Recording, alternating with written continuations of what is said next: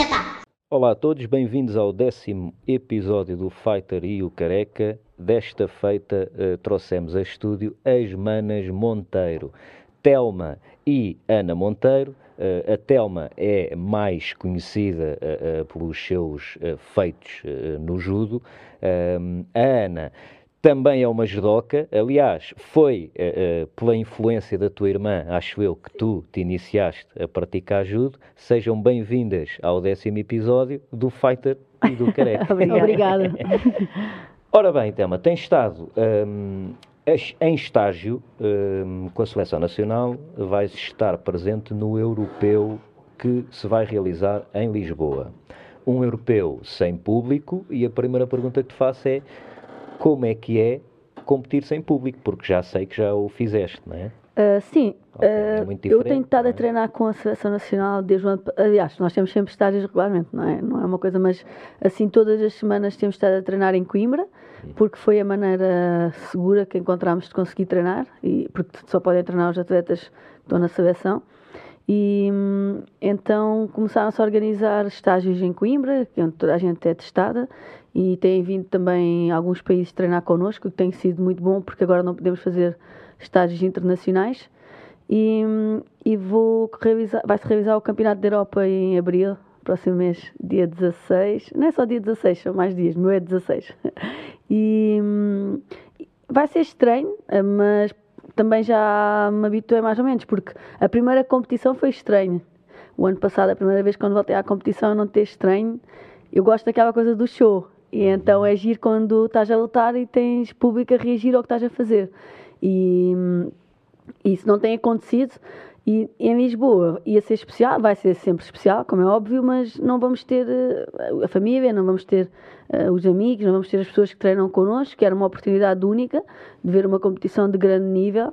Não é, não é assim tão regularmente que eu luto em Portugal, é bastante raro até. Portanto, ia ser muito bom, mas infelizmente isso não vai acontecer e tenho pena que, que assim seja, mas acho que se for campeão da Europa com ou sem público vai, vai ser especial. Não, vai ser com certeza. e achas, achas que o, o haver público ou não haver público pode ter alguma influência em ti enquanto atleta, ou seja, ficas mais nervosa, menos nervosa quando há público ou sem público, por exemplo? Sentes a pressão de lutar em Portugal e estar boa gente, teus amigos, a tua família a olhar para ti a ver em direto ou para ti é exatamente igual estares aqui ou lá fora? Não, acho que já não já lido bem com essa, com essa pressão. É diferente, porque quando estás em Portugal toda a gente te conhece, desde a pessoa que estava ao cestinho com as tuas coisas, toda a gente uh, te conhece, toda a gente às vezes de certa forma quer ter uma interação contigo mesmo durante a competição e isso às vezes não é muito bom, né? porque nós temos que estar uh, concentrados. Mas eu já estou habituada a essa, a essa circunstância também, já competi em Portugal outras vezes e já estou habituada. Acho que eu tenho que ter sempre a pressão de querer ganhar independentemente do, do sítio onde eu estou. E as pessoas que treinam comigo, que, que me ajudam, que me acompanham, são sempre, estão sempre omnipresentes. Portanto, essa, essa presença existe sempre, porque eu sei que se eu perder, eles ficam tristes por mim, que se eu sei que se eu ganhar, eles ficam contentes por mim. Então, isso está sempre presente. E óbvio que gostava que eles estivessem, desta vez, que estivessem presentes fisicamente. Uh, e não ia sentir como uma pressão, ia sentir como uma coisa boa, mas pronto. Uh, mas Pode ser que haja mais oportunidades, nunca sabe. Estou a perceber que tu gostas dessa pressão. Não, mas eu gosto, eu gosto de, de pressão, acho que sempre lidei muito bem com a pressão. Eu acho que quando há muita pressão, eu sinto como um desafio ainda maior e isso faz-me dar, faz dar ainda mais. Eu acho que sou uma pessoa que, quanto maior o desafio, mais motivação e melhor de mim. Eu sempre, eu tive que corrigir uma coisa uh, minha enquanto atleta, que era quando eu ia lutar com atletas supostamente mais acessíveis, a minha qualidade também baixava, porque a minha motivação não era tão, tão grande. grande. E quando era combates com as atletas que para mim eram os eh, de topo mundial, a minha motivação era diferente e eu dava, eu era ainda melhor. Uhum. Elas conseguiam tirar ainda o melhor de mim. E isso foi uma coisa que eu aprendi a corrigir, que independentemente do nível da atleta uh, com quem eu vá, que, atleta que, com quem eu vá lutar tenha, eu tenho que sempre dar meu melhor e tenho que sempre tentar uh, dar show.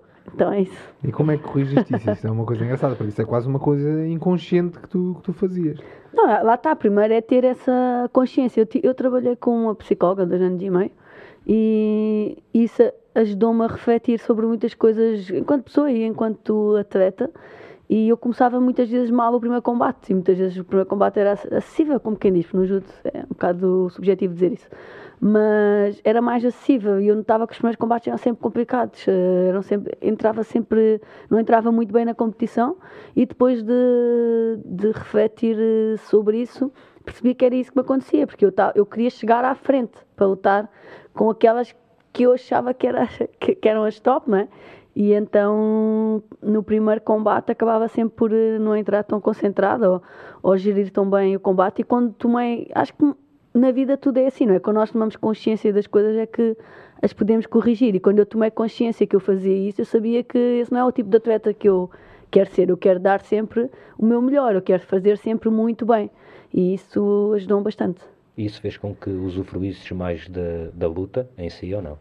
Sim, também, porque quando nós entramos, hum, quando não estamos assim tão num momento de flow, não é? Que a gente deixa-se ir e parece fácil, entre aspas, fazer as coisas, estamos a pensar no castigo que vamos e com esta adversária, porque é que eu estou a levar castigo? Começamos a, dar eh, peso e importância a coisas que não têm importância. Ou com esta adversária já devia ter ganho e estou a ir a ponto de dor, que é aqueles minutos depois do combate se nós estivermos empatados. Ou seja, começas a tirar a tua atenção para coisas que não, não, não são importantes e que não existem. e agora que eu corrigi isso, eu consigo desfrutar desde o primeiro segundo até o último uh, e estar concentrada realmente naquilo que, que eu tenho que fazer, que é que eu tenho que ganhar o combate. Não me interessa se vai ser no primeiro segundo ou no último, não me interessa se era uma atleta que supostamente eu já devia ter ganho ou não. Eu tenho que ganhar. Portanto, se eu tiver aqui para Ponte Dor com uma atleta que eu acho que que não me deveria ter posto naquela situação, eu tenho que ser humilde para aceitar que eu, que eu vou lá e o, meu, e o meu trabalho tem que ser querer ganhar. Ou seja, tu, tu é, mais do que seres obcecada com o judo, és obcecada com ganhar. Não, sim, eu gosto de ganhar. Eu tenho, eu acho que uma coisa que eu nunca corrigi em mim foi ter mal de perder. Uh, nunca corrigi, sim. Eu sou muito competitiva. No judo, eu acho que mais ou menos corrigi isso de não saber perder. Mais ou menos lá está, depende como é que eu perco. Uh, mas nas outras coisas, tudo o que eu tiver a fazer, que eu sou super competitiva, eu tenho um mal perder terrível, porque eu acho sempre que posso ganhar e quando não consigo, uh, fico muito frustrado. Então estou a ver que tu deves ser complicada daqueles almoços de amigos, a família jogos de tabuleiro e isso, né? não, não, deve ser fácil. Não, Monopólio, por acaso, tenho lá em casa Monopólio, não joga há anos, nunca mais joguei. Como é que Porque, porque acabava tudo a fazer junto com os outros. Como não ganhava. Não, não, tudo. Aqueles jogos de, dos aviões, né? Que yeah, às vezes yeah. naqueles voos longos tem aqueles ecrãs com os jogos yeah. e dá para jogar com uma pessoa de outro lugar, né? eu faço isso. Não, jogo só comigo. só que eu não ando. Eu, Alguma vez projetaste alguém num avião? não, mas, mas, mas não já me deu vontade. Não, tenho, se eu, eu tenho mesmo, tenho mesmo a perder e levo a competição muito a sério. Então quando eu já sei que é assim entre amigos ou alguma eu se, eu se eu não me quiser chatear, eu vou levar aquilo de uma forma descontraída. E eu já começo com esse mindset, vou, dar, vou me divertir, tá, não preciso chatear, porque se eu começar a entrar na, numa de competição, eu já sei que se eu não ganhar eu vou me chatear, então eu já tenho algumas regras. Então até no karaoke, imagina, há dois dois micros para duas equipas e só ela canta na equipa dela. Percebes? Era a minha vez de cantar, tu agarras o micro e tentas brilhar ali, mas não vai acontecer porque tem que ser na mão dela e tu a tentares pôr a boca não, a cantar. eu tenho esse problema. É no Japão também costumamos ir muito ao karaoke, que eles têm assim salas próprias para isso, são mesmo conhecidos por isso. É muito fixe, tu alugas a tua cabine e ficas lá com os teus amigos, a acústica é excelente, aquilo é top, eu adoro fazer karaoke. E então, como nós somos normalmente muitas, somos, vai a seleção nacional, né? nós já jogamos duas horas, nunca é duas horas, nunca, é sempre mais. Eu saio de lá a transpirar e tenho sempre que. É um treino, quase. Não, é um treino, é um treino, é um treino, tem vídeos engraçados. E, e depois o que é que acontece? Eu tenho que sempre é a vez das pessoas, né? E eu estou sempre a tentar fazer duetos. tipo, se alguém não sabe muito bem a letra, é são sempre dois micros. E eu fico sempre com o que eu já sei. Se alguém não sabe a letra, eu digo, não, se quiseres eu ajudo e eu começo a cantar. Ninguém quer ficar da equipa dela, na verdade, sabe que não vai cantar. É. Basicamente é isto. Temos sempre essa discussão, porque eu quero sempre cantar com as outras pessoas. E como é que era quando eram miúdas até uma era assim? Como é que era lidar com essa opção pela vitória? Olha, eu acho que, que é um exemplo, na verdade. Um, eu, eu, vejo isso como uma coisa positiva e, e, algo que tu também podes seguir para ti, não só no desporto, mas em todas as outras vertentes. Um, mas pronto, é, realmente é, é, uma obsessão e quando era aos jogos isso era muito chato, é verdade, porque às vezes chateava-nos mesmo a sério, não é? Uhum. Coisas simples. Uh, por exemplo, eu estava a lembrar disto do karaoke porque eu lembro que eu ficava furiosa, quase em choro, porque queria eu cantar e a minha irmã fechar o microfone, por exemplo. E vocês chegaram a treinar juntas, não é? Uma, a treinar anos. e a competir, sim. E, e, a competir. E alguma vez resolveram assim alguma discussão no, no, numa uma, luta? As primeiras vezes que começámos a competir, que eu competi contra a minha irmã, ela era mais velha, né? E um ano só. Eu tinha entrado. fazia estudar mais tempo do que eu. E, e nós fomos competir e ela ganhou. E eu saí furiosa a dizer: é impossível, isto jamais era Ipom. Porque há o Ipom ao Vazário, dois Vazários já é um Ipom, né? Isto jamais era Ipom. E sabes porque é que eles eram Ipom? Porque toda a gente conhece e ninguém conhece ainda. Isto é injusto.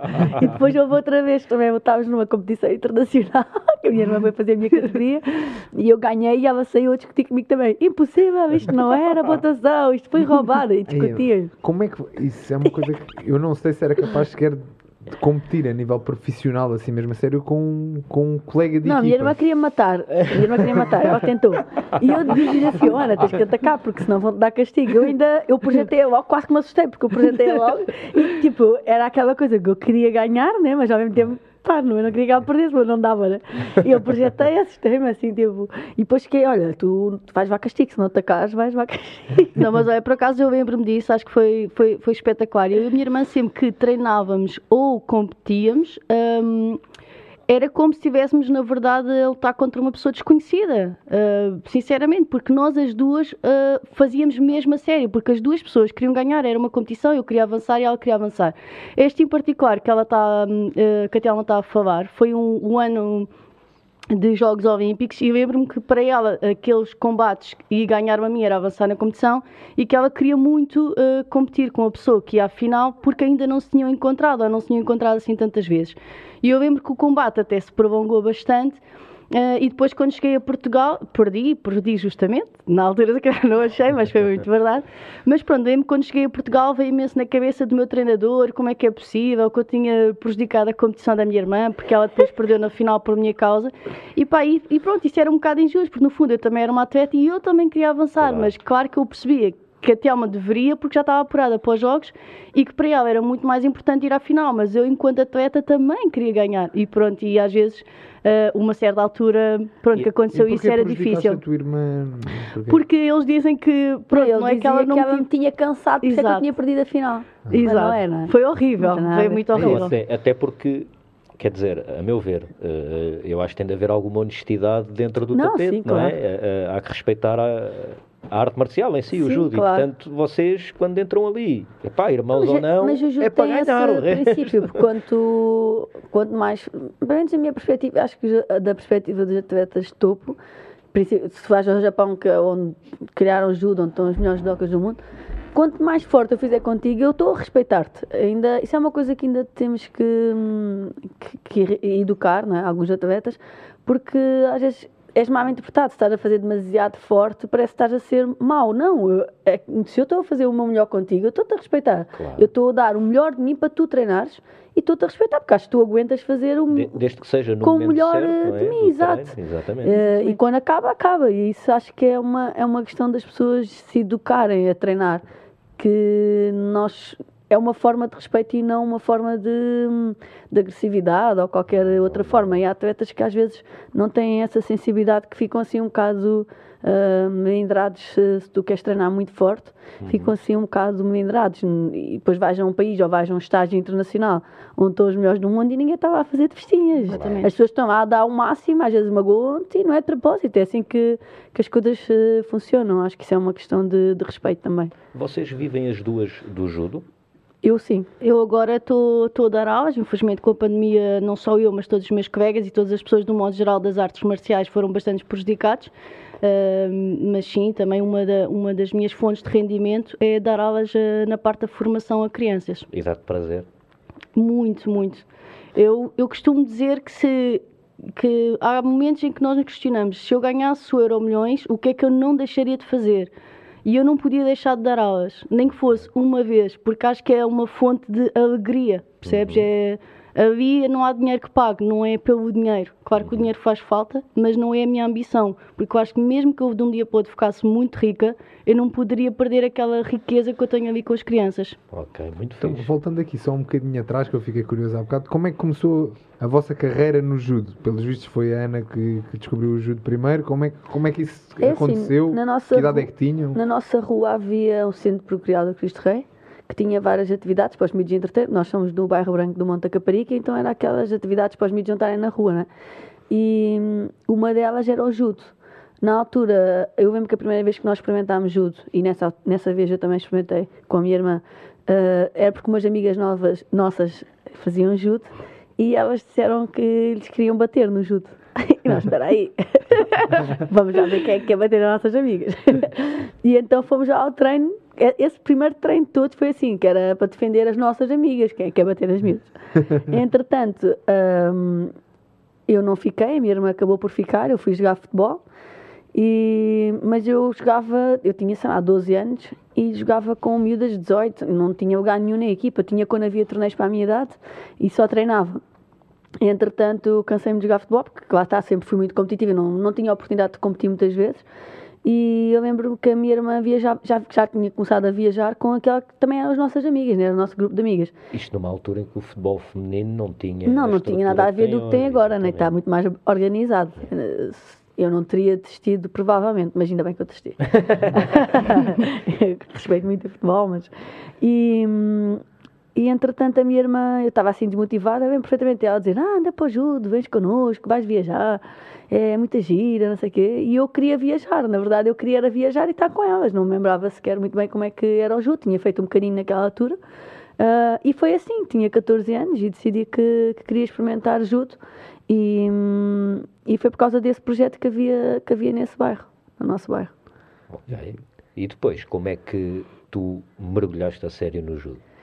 Porque elas já eram, já ganhavam medalhas a nível nacional, já eram campeãs nacionais, então eu acho que esse espírito de ganhar já estava incutido. Eu, como tinha, não percebia nada de judo, não fazia a mínima ideia do que é era aquilo, não sabia a mínima ideia como é que a competição estava organizada nem nada, no fundo a minha ignorância ajudou-me, porque eu era extremamente competitiva, uh, sempre tinha feito desporto, fiz atletismo, depois joguei futebol, sempre fiz muito, muito desporto na rua, jogava basquete, particularmente todos os corta-matos da escola, então tinha muita hum, destreza, tinha muita motricidade, uh, tinha muita coordenação motor e tudo. E então, isso, aliado à minha ignorância de não saber que o judo é um desporto muito complexo, eu pensei, não, eu posso ser uma das melhores também. Como elas eram fortes, eu pensei que eu também podia ser, não é? Acho que se eu tivesse consciência Uh, às vezes é bom sermos ignorantes, porque se eu tivesse consciência do quão difícil era, talvez eu não tivesse entrado. Uhum. Porque com 14 anos, supostamente é tarde para tu começares uhum. uma carreira de alta competição no judo. É tardíssimo, porque tens que aprender as bases. E felizmente, como eu não sabia isso, eu achei que podia ser boa, né? e deu que fui. Começaste com 14 anos e com que idade é que foste aos primeiros Jogos Olímpicos? Foi muito cedo, não foi? Fui com 18. 18, ou seja, tu em 4 anos passaste de cinto branco, de cinto branco para atleta olímpica. Sim. Como acho... é que isso aconteceu?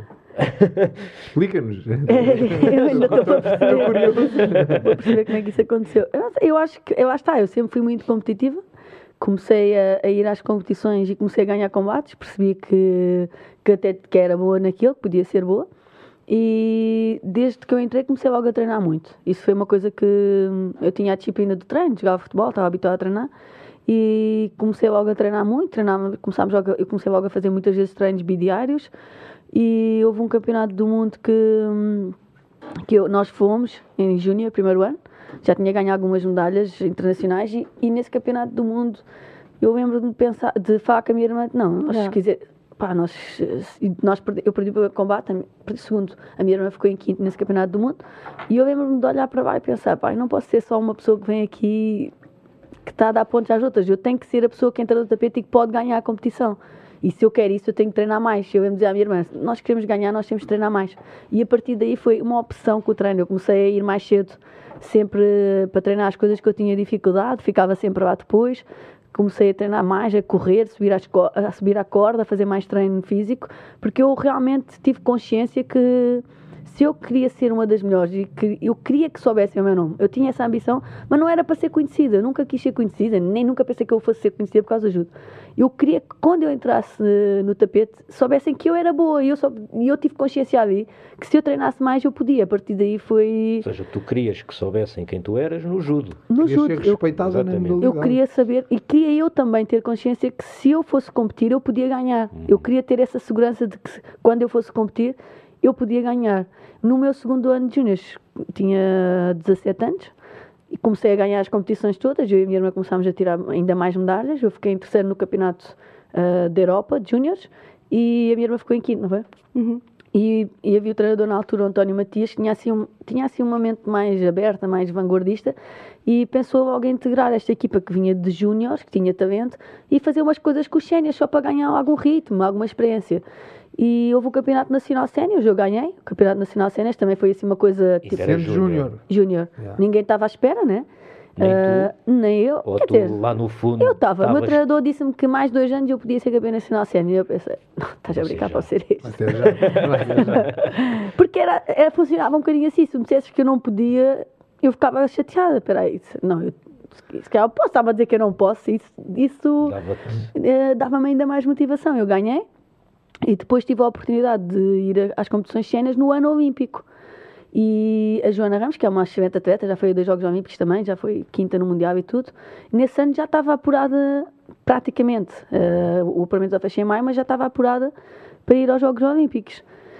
E eu lembro que ganho o Campeonato Nacional e não sei o quê, e eles dizem, ah, e se conseguisse ir aos Jogos Olímpicos? Eu não tinha pensado muito bem naquilo, porque pá, eu nem sequer sabia como é que o, o apuramento funcionava, né? Eu, sei lá, eu, eu, eu tinha começado a fazer ajuda há três anos. Tipo, se der para ir, eu vou. E eu disse, não, eu, eu, eu gostava Se de. convidarem, eu vou. Eu disse, eu gostava de ter bons resultados. Se isso me der a qualificação olímpica, e na altura saiu até manchetes no jornal, vou lutar por Atenas, que era os Jogos Olímpicos de Atenas, e fui bastante criticada. Esta miúda tem 17 anos, só porque ganhou o Campeonato Nacional, acha que alguma vez pode ir aos Jogos Olímpicos. Bastante Foi criticado. o pior.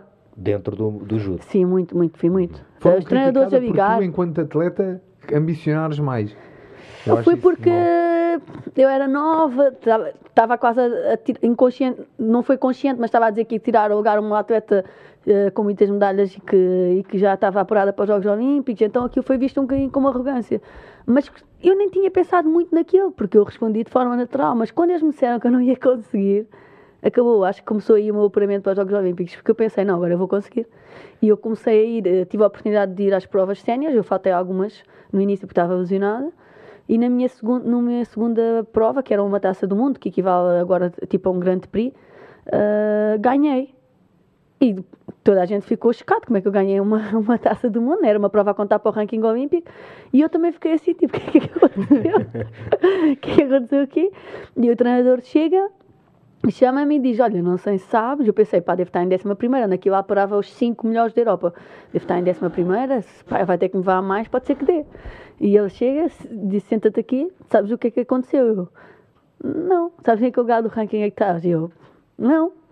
E ele estás em terceiro lugar no, no ranking olímpico. E aí caiu uma ficha, não, isto está mesmo a acontecer. Estava apurar, a apurar, mas ainda faltavam muitas eh, competições. Eu tive mais três eh, taças do mundo, fiz mais eh, três finais, mentira, sim, três finais, mais um ouro. ah, e fui ao Campeonato da Europa de Séniores, onde fiquei também em terceiro e para os Jogos Olímpicos. Foi assim. Eu acho que eu não estava a pensar que. Isso era um objetivo, né? ir aos Jogos Olímpicos, claro. Mas eu não estava a pensar. eh, Eu eu estava a pensar que eu queria ganhar, porque eu queria ganhar, porque eu sempre fui assim, eu queria ganhar. E essa irreverência pá, ajudou-me e consegui. Como é que sentiste? Tipo, assim, a primeira vez com 18 anos. eh, Ah, É que, olha, eu gostava de ter tido a percepção que eu tenho hoje, eu não tive. Eu meti aquele modo de, eu porém para os Jogos Olímpicos, eu tenho que ir lá tirar uma medalha. eu não pensei ah, que eu tinha feito algo de extraordinário, porque eu não via tipo, ah, só tenho 18 anos e consegui. Eu estava tão focada em ser a melhor que eu não queria valorizar inconscientemente, não valorizava ser tão nova ou fazer ajuda há pouco tempo. Eu estava tão focada em atingir meus objetivos que eu não, eu não valorizava tanto isso. Hoje em dia, eu tenho mais consciência, à medida que fui ficando mais velha, daquilo que fiz. Tipo, peraí, como é? se eu olhar para mim de fora, penso assim, isto é impressionante. Mas na altura que eu estava a fazer isso, eu estava a pensar como é que eu ia tirar uma medalha nos Jogos Olímpicos. Eu não estava a pensar que eu me tinha apurado uh, para os Jogos Olímpicos e no quão espetacular isso, isso era. Hoje em dia, 18 anos, acho que é o primeiro ano de júniores, mudaram. Um, um júnior agora tem 18 anos, ou seja, agora teria ido aos Jogos já com, no meu primeiro ano de júnior. Foi, foi, foi uma coisa surreal, mas que por, e, e, não é só apurar, ter, teres a capacidade de em 4 anos fazer isso. As pessoas estão a vida toda a tentar ir a Jogos Olímpicos e de repente eu entro em 2001, acho eu. Não, 2000. Entrei em 2000. 2004 vais aos Jogos. E 2004 vou aos Jogos. Tipo, eu percebo porque é que eles disseram que eu, que eu era maluca. Mas como é que. Já agora quero saber. Quem, não? quem te criticou, depois algumas dessas pessoas de certeza que, que te vieram louvar, não? Não, sim, houve uma fase inicial em que as pessoas ficaram surpreendidas de eu estar a tirar medalhas e acharam que era um pouco fator surpresa. Tu entras no circuito, tu tens capacidades, as pessoas não conhecem a tua forma de lutar e tu consegues se fores realmente bom fazer isso. Mas uh, depois deram os parabéns, disseram, não, eu achei que tu, era, tu estavas a ganhar porque tu eras uma surpresa no circuito. Uhum. Mas, mas não é por causa disso. Eu, e deram-me os parabéns, sim. E fizeste nono lugar, não é? Fiquei em nono. Uh, disputei os quartos de final com a francesa, na altura era vice-campeã do mundo, fui ao ponto de ouro para lutar para a meia-final.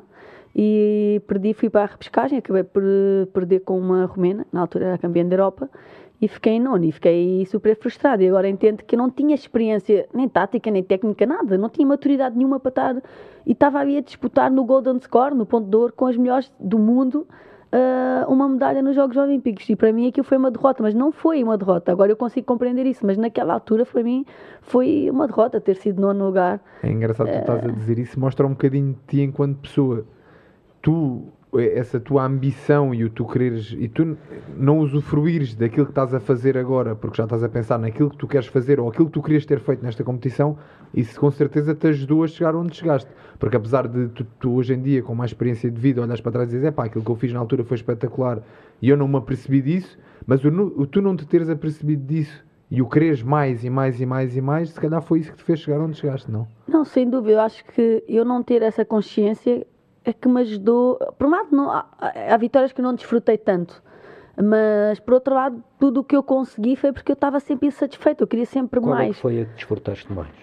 Acho que a medalha olímpica, porque era uma coisa que eu perseguia há muito tempo e realmente eu tinha essa ambição de ganhar a medalha olímpica e toda a gente dizia que ah, tantas medalhas mundiais e nunca consegui uma medalha olímpica e aquilo estava sempre na minha cabeça como se aquilo pusesse em causa o meu valor.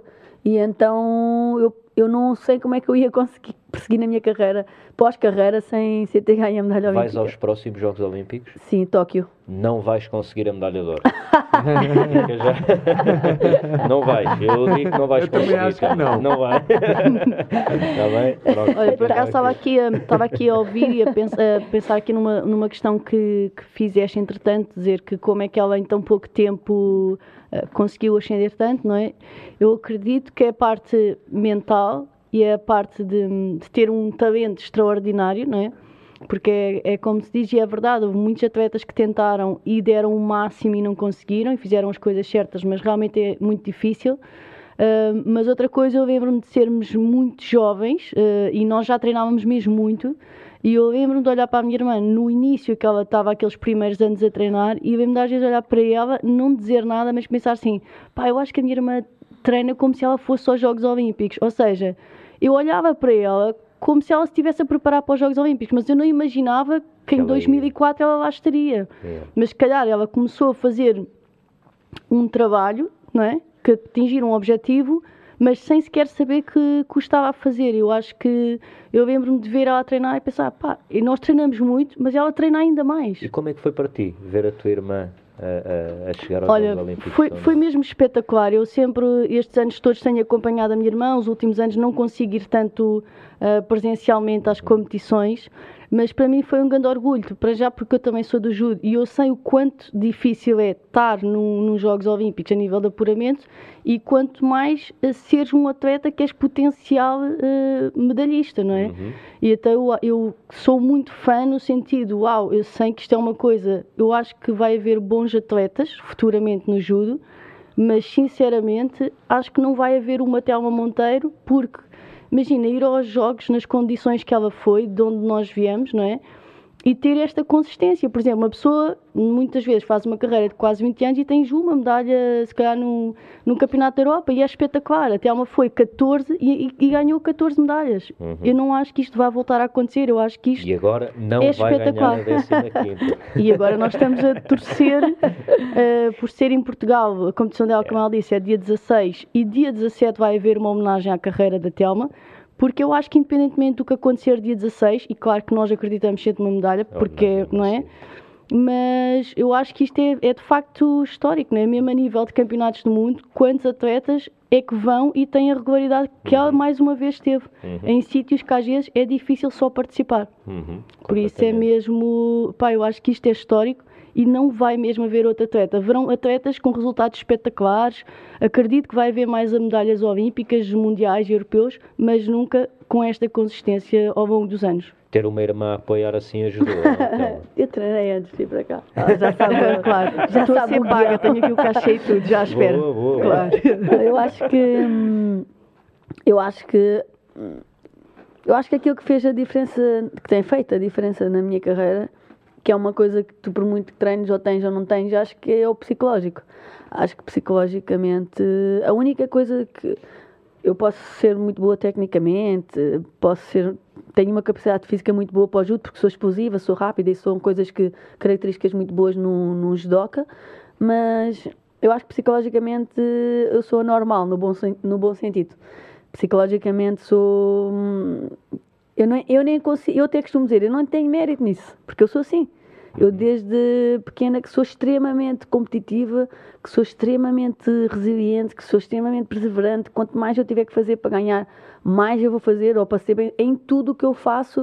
Uh, eu, a pressão para mim, não vou dizer que é uma brincadeira, mas é aquilo que eu gosto. Então eu tenho todas as características uh, mentais que um atleta de alta competição tem que ter. E eu sou assim em tudo na vida. Agora, recentemente, há um a dois anos, comecei a dar palestras em empresas e a primeira vez que eu fui dar uma palestra, era a primeira vez, né, assim, na empresa e tal, e eu estava assim um bocadinho nervosa. Eu pensei, pá, eu descobri outra coisa que me faz sentir aquilo que o judo faz. E depois eu cheguei lá, aquilo correu bem, porque realmente eu parece que estou sempre à procura da pressão. Eu quero estar sempre fora da minha zona de conforto. Se eu não me sentir confortável para fazer alguma coisa, eu, é assim, se eu me sentir confortável para fazer alguma coisa, se não apetecer, eu não faço.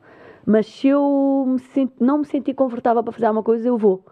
Porque é isso que me, que me motiva. Agora, eu participei nos programas que eu participei de televisão e toda a gente disse: como é que não te imagina fazer uma coisa dessas, que eu sou assim mais reservada, no meu grupo de amigos não, sou muito excêntrica, mas sou muito extrovertida, sou muito excêntrica, mas pronto, assim para o público geral as pessoas acham que eu sou assim uma pessoa mais reservada e para quem eu não conheço eu realmente sou.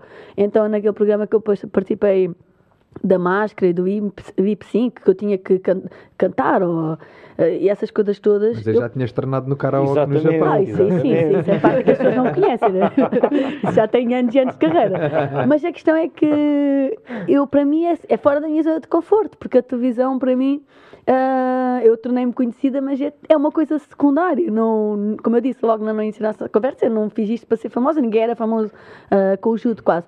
Mas eu vou sempre a esses programas, porque é mais, é mais difícil, entrar para mim, fazer uma coisa dessas, mesmo que normalmente corre-me bem, porque eu depois vou buscar até uma extrovertida, do que sentar-me e dar uma entrevista num programa de é. televisão. É. Não sinto pressão nenhuma, não sinto, na, não sinto nada, entre aspas. Uh, agradeço, reconhecimento, tudo. Claro, claro. De ir à televisão Sim, mas é não sentes aquela... Mas não tem pressão nenhuma, as pessoas dizem, veja as tuas entrevistas depois de dar. Eu digo, não, mas não queres ver se fizeste bem ou mal. Eu, penso, eu parto sempre do... Eu não minto. É, não minto, não sou uma sim, pessoa sim. pura. Mas é raro mentir. E não, não me preocupo muito com a imagem que, que as pessoas vão ter de mim. Eu, quando estou a falar, estou a falar como eu sou. E há pessoas que vão gostar, pessoas que não vão gostar e é normal. Mais que tudo, o que é que é uma pessoa pura? Não se sabe. Pois, mas que é uma pessoa pura? Eu não sei, de né? certeza. Mas pronto, eu sou sempre honesta, tento sempre ser imparcial, nas, na forma como expresso e tudo mais. E enquanto esses programas é mais show-off, é mais de diversão, entretenimento, e então é mais um desafio para mim. E então eu aceito sempre, mas só para, para dar um, um exemplo, que eu gosto é de fazer aquilo que me tira da minha zona de conforto. Isso é tudo com um atleta de, é, é de alto rendimento precisa. É super giro estares a dizer isso, porque eu, uh, uh, há uma frase de um mestre de jiu-jitsu que eu costumo utilizar uh, muito na, na, vida, que é, ele diz que gosta de estar sob pressão, porque é sob pressão que os diamantes nascem. Sim. Uh, e, e, eu levo isso mesmo para a vida porque o jiu-jitsu ensinou-me isso. Uhum. É quando nós estamos debaixo de pressão e a levar porrada é que, é que estamos a crescer mais. Uh, ou seja, nós crescemos mais a levar porrada, por muito que o Diogo diga que não gosta de levar umas batatadas, do que quando estamos a dar. Esta é a realidade. Uh, e, e, é muito importante, a meu ver, este paralelismo das artes marciais com a vida. E o Bruno Lima disse aqui no segundo episódio uma coisa muito interessante que eu estou a reparar em ti, que é, ele acredita piamente que uma pessoa que seja bem, uh, uh, uma pessoa que treine jiu-jitsu ou, ou judo neste caso, uh, sei lá, 4, 5 vezes por semana e vá treinar todos os dias e atinja, sei lá, 20 anos de prática, que consegue ser bem sucedido a fazer o que quer que seja na vida. Uhum. Porquê? Porque está exposto a esta pressão, a esse desconforto. Não, sim, eu acho que, que os dizer, atletas é? de alto rendimento, muito... agora está-se está-se a mudar um pouco essa imagem, mas já há uns anos atrás, há 10 anos atrás, eras atleta de alto rendimento, ah, o que é que fazes? Sou atleta, era, és burro, uh, não Exato. estudas. Uh, e isso é uma ideia muito, muito errada, porque os atletas lidam com tanta coisa. É que tu não és atleta, tu não geres só, não é só ir treinar, tu geres muita coisa, muita, muitos momentos de stress, muitas, tu tens que lidar com pessoas em momentos de, de muito stress, tu próprio estás em momentos de stress e tens que saber com, lidar com as pessoas, tu tens que saber ser disciplinado e, e, aquele dia não te apetece, mas tu tens que ir. Tu quando vais lutar não há volta a, não há volta a dar, é um momento de pressão, mas tu tens, vais ter que entrar no tapete. Ou seja, nós estamos habituados a a, a responder nos momentos de pressão, a ser disciplinados e a treinar para esses momentos de pressão. Nós não somos infalíveis, nós falhamos, mas nós aprendemos a, a, a lidar com essa situação e a continuar. Isso tudo é assim, isso é o que tu és. Tu não podes ser um atleta assim e na tua vida vai ser diferente. Tu lutas, eu costumo sempre dizer, tu lutas como tu és na vida. Já vi atletas chegarem lá e antes da competição já estarem a dar desculpas porque ontem dormi mal, dói-me não sei o quê, Muito. Epá, não consegui treinar esta semana porque o meu treinador, ou perderem porque o meu treinador, porque o árbitro, porque... e é assim. Uh, és assim na vida. Se tu és assim ali, eu, eu digo sempre isto: tu és, tu lutas como tu és uh, na vida. Portanto, um atleta que lida com essas situações e que reage assim enquanto atleta, a vida vai ser, vai ser igual e vai estar preparado para qualquer desafio que apareça. E são as melhores pessoas para, para se empregar numa, numa empresa, num negócio, e são os atletas de alta, de alta competição. Ainda para mais, um atleta de alta competição que também estuda, é uma pessoa que tem que ter uma grande capacidade de organização, de gestão, de definir uh, prioridades. E, portanto, eu concordo, um atleta de alta competição é aquilo no, no, tapete, é aquilo no treino, é aquilo na. E é, vai ser aquilo fora de, da área da competição, vai ser aquilo na vida. Eu lembro-me, eu sempre fui assim. Às vezes as pessoas. Uh, eu digo um monte de coisas que até me dizem assim, tá, mas se te ouvirem dizer isso e não te conhecerem, não te vão compreender. E eu digo sempre, eu percebo e eu também não iria, se eu não tivesse a minha mentalidade, eu também não iria compreender. Por exemplo, eu vou, eu estou num treino, se me dói alguma coisa, agora esta situação do ombro, tive seis, seis semanas sem fazer, sem lutar. Eu fui ao treino e o treino correu muito bem, eu disse, pá, eu sou muito boa. E eu, eu sei dizer isto, e claro que as pessoas que me conhecem já sabem o que é que eu quero dizer, mas tens de ter este mindset. Eu saio a dizer, não, eu sou muito boa. Imagina, se eu estiver ilusionado e eu sou assim, imagina, se eu não tenho ombro e sou assim, imagina com ombro. E, tens, e tu tens que ter uh, este, este mindset para tu ter sucesso, para tu conseguires uh, passar as adversidades e tudo mais. Isto aqui tem que estar presente e não é sempre bem compreendido por toda a gente, mas é aquilo que, que faz a diferença. Eu acho que os atletas de alta competição conhecem-se muito bem, não só fisicamente, mas emocionalmente também. Sim. E isso mostra depois como é que são na vida também, não é? Porque eu acho que há muitas pessoas que, que na sua vida normal ou naquilo que é uma vida normal a para a sociedade de hoje em dia não se conhecem. É verdade. Por porque nunca lidaram com uma pressão como tu lidas, nunca lidaram com pessoas à volta delas a sofrerem a pressão que tu lidas, porque quando tu vais numa equipa de Jogos Olímpicos tens que lidar contigo, mas tens que lidar com os teus Sim. colegas que estão sob a mesma pressão que tu, com os teus treinadores, com a pressão que a tua família te mete, que os teus amigos te metem, e, e acho que há muito poucas pessoas que se conhecem realmente a esse ponto. E os atletas de alta competição conhecem-se a si mesmo. Eu sei como é que vou lidar com a pressão quando vou numa seleção, quando vou competir, quando a competição corre bem, quando a competição corre mal, quando me lesiono, quando estou mesmo no fundo e quero treinar e pensei, parti qualquer coisa, agora tenho que estar seis meses parado sem poder fazer a coisa que mais gosto de fazer. São poucas pessoas que passam por isso. Por isso, sem dúvida, que os atletas de alta competição são, acho que nesse aspecto, não só enquanto atletas, mas enquanto pessoas, são um bocadinho mais do que a maioria, não, vamos dizer assim. Tu és obrigado, a, tu tens muitos momentos em que és obrigado a refletir e a pensar sobre, sobre ti. Depois lá está. O sucesso depende de como é que tu Uh, também do quanto, do quanto tu te conheces, porque se estás a passar uma, um momento difícil e não consegues encontrar em ti as ferramentas para ultrapassar, tu não ultrapassas, tu começas a entrar numa espiral descendente e, e tu precisas te conhecer para saber, para aceitar muitas vezes, olha, não, sou eu que não estou bem, sou eu que uh, tenho que treinar mais isto ou tenho que treinar mais aquilo, para tu perce perceberes o que é que podes evoluir para continuares a ser bem sucedido. Isso obriga-te muitas vezes a, a refletir ou se ficares frustrado com alguma situação, uh, obriga-te a parar e, e, a perceber emocionalmente como é que tu podes uh, lidar com isso, até que ponto é que tu tens, tens culpa. Há coisas que não podes controlar e tens que aceitar que, que não podes controlar. Ou seja, tu aprendes a gerir muito bem as tuas, uh, as tuas, emoções, as tuas emoções. Eu acho que o Judo tem sido uma ferramenta muito boa para mim. Eu acho que sempre fui muito introspectiva, sempre tentei pensar muito sobre as coisas. Uh, tem amigos meus que dizem que eu sou psicóloga.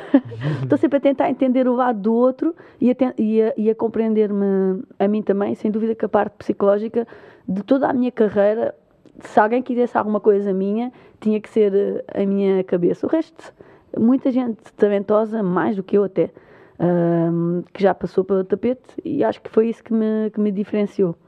A cabeça, sem dúvida, eu, eu, também parece muito a minha maneira de, de ser enquanto pessoa e emocionalmente também me sinto bastante estável e vejo exatamente o mesmo que tu, que é às vezes pessoas muito mais talentosas até que eu fisicamente Sim, é não têm o, o, mindset certo para conseguir che chegar lá.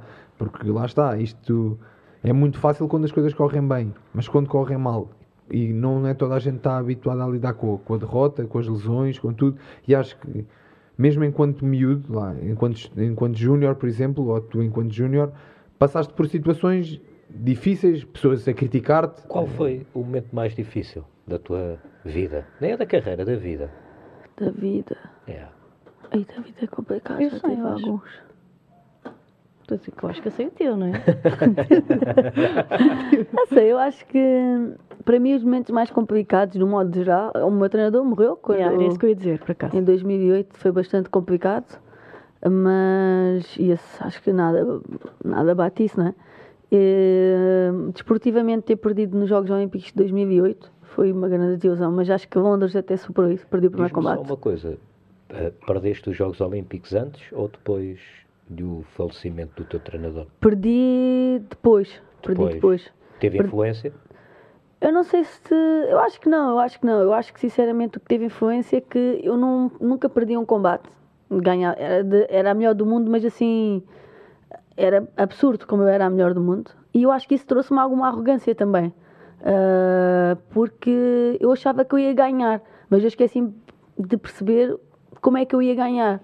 Uh, eu tinha muito aquela coisa, não, quando eu chegar lá, eu sei mais ou menos o que elas fazem, eu sou muito boa, e quando chegar lá vou... E acho que isso foi uma grande lição para mim, que eu tive que prestar mais atenção, a perceber que eu posso ganhar, eu tenho tudo para ganhar, mas isso não me impede, não impede que eu tenho que pensar nos detalhes, que eu tenho que pensar a luta ao detalhe, que eu tenho que estar preparada, o combate pode ter um, um caminho diferente e que eu tenho que estar lá dentro e, e, saber lidar com isso. Eu achei que eu era tão superior, que superior em termos de capacidades técnicas, físicas e tudo, que eu ia chegar lá e eu ia ganhar. E quando cheguei lá, os combates eram duros e não fazia mal. Eu podia ter ganho na mesma, ganhei um, Uh, e podia, e estava a ganhar o segundo, que, o atleta que depois acabou por ser campeã olímpica, mas eu precisava de saber sofrer e eu não estava habituada, porque eu estava a ganhar as coisas tão facilmente, era número um do ranking mundial, campeã da Europa, vice-campeã do mundo, eu estava a ganhar as coisas tão facilmente que por um lado isso tirou uma capacidade de sofrer lá dentro do combate, de gerir emocionalmente o combate. E isso falhou, foi o que falhou uh, em Pequim, foi essa, foi essa. Mas pronto, foi, foi um ensinamento, foi eu perceber que eu tinha que estar lá dentro e saber que, que tinha que gerir emocionalmente o combate. E foi, e foi difícil gerir-te emocionalmente depois uh, uh, dos Jogos Olímpicos, ou seja eu acho que foi o mais difícil depois de Londres. Londres eu perdi o primeiro combate uh, e acho que foi, foi mais Londres foi em 2012. 12. E acho que foi, para mim foi o mais duro, porque 2008 eu era nova e era mais nova, ainda tinha uma perspectiva mais à frente. Uh, subi de categoria, fui campeã da Europa, número um do mundo, vice-campeã do mundo, uh, logo a seguir. E isso continua a alimentar aquela coisa de que eu era realmente uh, muito boa. Em 2012 eu senti que eu até tinha Uh, tinha trabalhado, que, a minha, que o meu mindset era outro, que eu estava mais humilde para conseguir. E ter perdido foi tipo, onde é que eu falhei? Mas por outro lado foi bom, porque eu continuei outra vez a perceber, não, o que é que eu tenho que fazer para melhorar? E foi quando comecei a, ter, a trabalhar com uma psicóloga, que até ajudou mais do ponto de vista pessoal do, do que atleta, mas está um está tudo sempre ligado. É? Está sempre tudo ligado. Comecei a fazer a trabalhar outras componentes físicas, a ter mais atenção à, à, parte tática do combate e acho que foi isso realmente que me trouxe a medalha uh, no Rio. Mas se eu tiver em conta que eu também comecei tão tarde, eu acho que todos esses ensinamentos que eu devia ter tido, mesmo em termos de emocionais, de maturidade, que eu devia ter tido quando eu era criança, Poderia. eu não tive porque és criança, vais a uma competição, perdes e começas logo a fazer essas reflexões. Foi como se a minha carreira, essa parte emocional do atleta, tivesse tudo atrasado. Era muito boa fisicamente, uh, mentalmente super forte, motivada, capaz, mas essa parte de, emocional de gerir a derrota, de perceber aquilo que eu poderia uh, melhorar, como é que eu poderia gerir o combate, isso foi tudo mais tarde, porque eu também comecei mais tarde. Eu acho que isso é que foi isso que eu, que eu notei. Mas a parte psicológica, estava a lembrar o que eu queria dizer ainda há bocadinho, é que eu costumo sempre dizer que a forma como eu falo, como eu estava a dar aquele exemplo, ah, eu vou ganhar, eu sou melhor, elas ganham porque eu não estou a competir, estou sempre com estas coisas, uh, isso eu já era assim. E normalmente as pessoas, se me ouvirem agora, pensam: fogo, anda convencida, a minha é bem arrogante, porque eu ganho. Não, é, não, está errado. Eu já era assim, é por isso que, foi por isso que eu ganhei, porque eu sempre acreditei que, que eu podia ganhar. Quando eu digo que vou ganhar, não, eu tenho muito respeito pelas minhas adversárias, foram elas que me fizeram ser uh, quem eu sou. Uh, o meu mindset de eu posso ser melhor que tu, eu posso ser a melhor, eu posso vencer, uh, eu vou ganhar isso é que me fez ganhar. Eu não, não digo que vou ganhar porque sou cinco vezes campeão da Europa. Isso não me interessa. Eu fui cinco vezes campeão da Europa porque eu achei que, que eu podia ser. Então eu acho que nem tenho mérito nisso porque eu cresci assim. Lá está, tu já nem, nem pensas no facto de teres sido campeão da Europa. Tu queres é ser campeão da Europa outra vez. Eu quero, porque eu, eu lembro-me de saber. Uh, e são, há uma rapariga, uma atleta, ex-loca, que tinha oito títulos europeus. E eu lembro de pensar, não, eu quero ser a mais medalhada de sempre. Uh, isso não me trouxe os oito títulos europeus, mas já me trouxe cinco. E então eu sempre tive essa ambição de eu quero ser a mais, ter mais títulos europeus, é que tem mais títulos. Eu sempre fui atrás de ser a melhor. Uh, ontem estava uma coisa a convencer a ir a Paris 2024.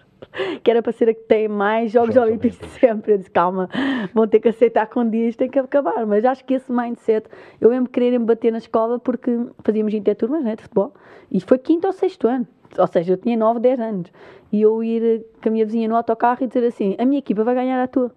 E depois não ganhámos porque eu passei o jogo todo a levar porrada, literalmente. e eu estava cheio de medo, né? Tipo, vou-me bater. E, e veio, pá, o jogo todo não conseguia jogar, vá pancada, literalmente. Eu, Tiveram sorte, mas não sabia ajuda. Não, fogo. e depois no fim, e no fim, da, no fim da, do jogo, tipo, esperaram lá fora, queriam bater, e era por causa disso, porque eu sempre fui assim, eu ia para a escola dizer, eu vou ganhar, eu vou ser melhor que tu. Eu, eu lembro de ter 12 anos e dizer que ia ser famosa, e tu perguntas, querias ser famosa? Não, eu devo ter metido na cabeça que aquilo ia acontecer. Aconteceu, mas pronto. Eu sempre tive este, este, este mindset. Ana, eu é acho que, olha, falando aqui, desculpa de interromper, pegando aqui no que a Thelma está a dizer, uma coisa que ela até já, já falou há um tempo e eu concordo muito. Eu penso que às vezes as pessoas uh, não se veem num determinado patamar, não é? E quando alguém diz sem problemas que se vê e que vai atingir, isso para as pessoas é quase ofensivo. Na verdade, elas estão a fazer o espelho delas mesmas. Elas, como não acham que, que lá estão, como é que alguém tem a ousadia de, de trabalhar e dizer que vai conseguir? Pronto, e neste sentido acho que é um bocado, uh, na sequência daquilo que a Telma acabou de dizer, eu acho que é um bocado o que acaba por acontecer. Dela dizer estas coisas, tipo, ah, eu vou à competição, imagina, nós estávamos todos aí de viagem, pronto, eu já conheço a minha irmã, para mim eu já, eu percebia isto perfeitamente, ela dizia, pá, agora vou a esta competição, uh, vou à final, vou ganhar ouro, pá, e, e ela dizia isto naturalmente, e a verdade é que ela chegava lá, as outras pessoas eram muito fortes, estavam muito bem ranqueadas, e a verdade é que ela fazia uma coisa extremamente difícil para ser fácil, e depois ainda por cima utilizava esta ironia verdadeira, né, de certa forma, que dizia, pá, eu agora vou ganhar, agora quando for a Via Sofia vou, vou ganhar a competição. E dizer isto aos outros colegas que já estão na luta né, e que não têm esta coragem, porque Criado. eles não se veem naquele patamar, infelizmente, ou não, uh, pode fazer alguma confusão, mas depois de tantos anos de convivência as, percebem, as pessoas percebem que é uma forma normal e que é uma forma fora da caixa de pensar e que não tem mal nenhum. Mas Devemos ver. Corpos, não é? Exatamente. Não, muito, acho que. Mas é por isso que eu digo, quando me dizem isso de. Uh, se as pessoas estão a falar assim, tens de ter cuidado, não, te, não vão compreender como tu pensas. Ah, e uh, eu digo sempre, eu entendo, eu não julgo as pessoas que não me compreendem, se não gostarem de mim, não há problema nenhum, porque há outra coisa, também não me importo não gostem de mim. Porque eu sou assim, eu sou. Eu tenho a minha personalidade, cada um tem a sua, não podemos agradar a todos. Isso é outra coisa que me permitiu chegar onde, onde eu cheguei. Não posso estar preocupada com o que as pessoas uh, pensam. Eu, eu tenho para mim que sou uma boa pessoa, que acho sempre de boa fé com as pessoas, e para mim isso é o mais importante. Os valores que eu tenho que ter no sítio, eu tenho no sítio, nunca passo por cima de ninguém, não faço intriga, isso, isso não, é, não é o meu jogo. Eu faço tudo às claras, sou muito direta e a outra coisa que as pessoas não sabem lidar muito bem na, na, na, sociedade é tu seres uma pessoa direta. Eu, se eu não gostar de uma coisa que tu fizeste, eu vou dizer: olha, eu não, não concordei, não, não gostei e não acho que tens o direito de. As pessoas não fazem muito isto. E se alguém faz isto, é normal que choca. Então eu também não tenho aquela aquela personalidade que se as pessoas não me conhecerem não vão logo dizer, olha, que fixe. Não, se eu chegar ao pé de ti, tu não conheces, estás a ouvir uma conversa com um amigo meu e eu estou a dizer, olha, que acontece não sei quantas vezes, eu digo ao treinador da Seleção Nacional, que às vezes não acompanha a equipa, olha, a competição é sábado, sabes que as finais são às 5, escudas de ver a competição o dia todo, vê às 5. Pronto, e eu faço isto, vejo as pessoas já me conhecem e sabem que, que eu sou assim, que isso não invalida que, que eu tenha outras qualidades enquanto pessoa. Mas eu também não, não leva mal que, que não compreendam e não leva mal que não gostem. É uma maneira diferente. Quando, quando Até com isso eu lido bem. E quando competias com a tua irmã, diz eu amanhã vou-te ganhar, fácil, não sei o quê. eu acho que nem precisava dizer, eu queria ser mais Eu queria ser, não, eu sempre, sempre quis ganhar. Mas é assim, atenção, eu acho que cada um tem a sua maneira de ser. Hum. Eu sempre eu acreditava convictamente que eu ia ganhar. Não era aquela coisa de me convencer. Eu não me queria convencer de nada. Eu acreditava e verbalizava. Mas há pessoas que, que acreditam também que não têm facilidade em verbalizar. E acho que cada um gera as emoções conforme quer. A forma como eu faço não atrai tantas simpatias. Mas... Eu acho engraçado tu estás a dizer que, que choca uma pessoa ser direta e isso tudo, mas eu acho que o que falta em grande parte à sociedade hoje em dia é mais pessoas assim. Que digam, que digam não, eu olha, eu não acho... gostei disto, estás a ter uma atitude, eu, eu não estou a gostar. Eu acho que falta mais é pessoas que não julguem esse tipo de comportamento. Sim. É tipo, Exato. Pá, se a pessoa quiser dizer que, é, que vai ser eh, campeão olímpica ser... de tiro ao alvo, Pode eu ser, acho que ser arrogante é uma coisa diferente de ser não, sincero. Eu acho que ser arrogante, e também, eu também acho, eu acho que ser arrogante é completamente diferente de seres confiante. Claro, e às vezes exatamente. as pessoas misturam acho. as duas coisas. Eu não coisa, acho eu... que eu sou mais do que ninguém, atenção. Eu acho que eu posso ganhar e, e posso ser bem sucedida, mas o foco está em mim. O foco claro, não está em eu achar que os outros são menos do que eu. Está em eu achar Queres que eu posso ser a melhor. que coisa, naquele dia eu posso vencer. Tu falas e tu cumpres, não é? Porque, e a maior parte das vezes cumpre. Pronto, porque aí está. Também há muita gente que fala, fala, fala. Mas é outra coisa. Mas e não dou desculpas quando não consigo. Claro, quando não consigo, fico chateado de não conseguir. Exatamente. Porque mesmo, quando, mesmo que não cumpras, tu antes de ir competir, tu tens de estar confiante. Eu, quando vou competir, mesmo nos combates mais, mais difíceis, eu estou lá e eu acredito piamente que vou ganhar. Sim. Exatamente. Não faz parte já do meu feitio, é isso. Somos pessoas diferentes de andar a dizer vou ganhar e vou fazer não sei o quê. Mas, mas eu, na minha cabeça, penso exatamente o mesmo. Mas é isso que eu porque acho. Eu digo assim, se eu não pensasse. Ele não diz. Eu, não, eu não digo. Não, não digo, mas é pela minha maneira de ser. Não, mas é não... isso. Eu acho que a pessoa pode pensar e não dizer. Claro. Eu concordo totalmente com tu isso. Eu não acho que o meu método é o que está certo. eu, eu acho que cada um tem o seu método. Mas tu verbalizas para sentir pressão mas eu... ou para meter não, pressão não, sobre ti própria. Eu, eu, eu, nem sei se é para sentir pressão. Eu sinto realmente daquilo. Okay. Se eu estiver no treino, eu chego ao pé da minha, da minha colega e digo Oh, você que é da Europa, estou a avisar já que vai não ficar surpreendida. tipo, eu fiz isto há pouco tempo. Quando eu vim agora da lesão do ombro, fui treinar eu. Olha, anota aí, você que é Europa, fui ter com o treinador disse, olha, fui ter com o presidente da federação e disse, Jorge, chega aqui, quer falar contigo. É só para dizer que você é campeão da Europa, para vocês que eu estou de emocionais, não sei o que, eu não quero nada disso, você já sabe. mas, mas eu acho que, que tu estavas a dizer que, que, não sabes se é o teu se é o método certo. É, é certo para ti. Exatamente, é o método certo para mim. É o método Exatamente. certo para ti e eu tenho o método certo para mim e outros atletas com grandes Exatamente. resultados também têm o método eu certo para eles. Eu acho que o método que é errado, é que embora as pessoas possam criticar o meu, whatever, o método para mim é errado é tu pôs as culpas nos outros, claro. tu não dares o teu máximo, tu autossabotares-te, uh, tu perderes e, e culpar sempre uma coisa externa. E pá, isso, é, isso para mim é que é errado. Agora, claro se tu vais dizer que vais ganhar e se tu guardares para ti, se tu pensas isso, é que está certo, tu trabalhas para quê? Para perder? Claro, quando tu fazes isso que estás a dizer que pôr as culpas em algo externo, de autossabotares-te, nem estás a conseguir evoluir Também enquanto acho. atleta. Não, exatamente. Tu tens que pôr as culpas em ti. Eu, houve uh, combates que eu, que eu aceitei a saber que já estava lesionado e eu sabia, eu vou e se eu perder, a culpa não é de ninguém. Não vou estar aqui a dizer que ah, estava lesionado, que se lixe. Eu aceitei o combate a saber, uh, claro. a, a, saber como eu estava. A partir do momento que eu digo que quero ir, eu vou e dou o meu melhor. Se o meu melhor naquele dia não foi suficiente para ganhar, a culpa foi minha. Não, sim, não antes dos Jogos Olímpicos de, do Rio, não é? que eu, eu fui operada seis meses antes e sabia que só ia ter três meses para treinar para os Jogos Olímpicos, dois.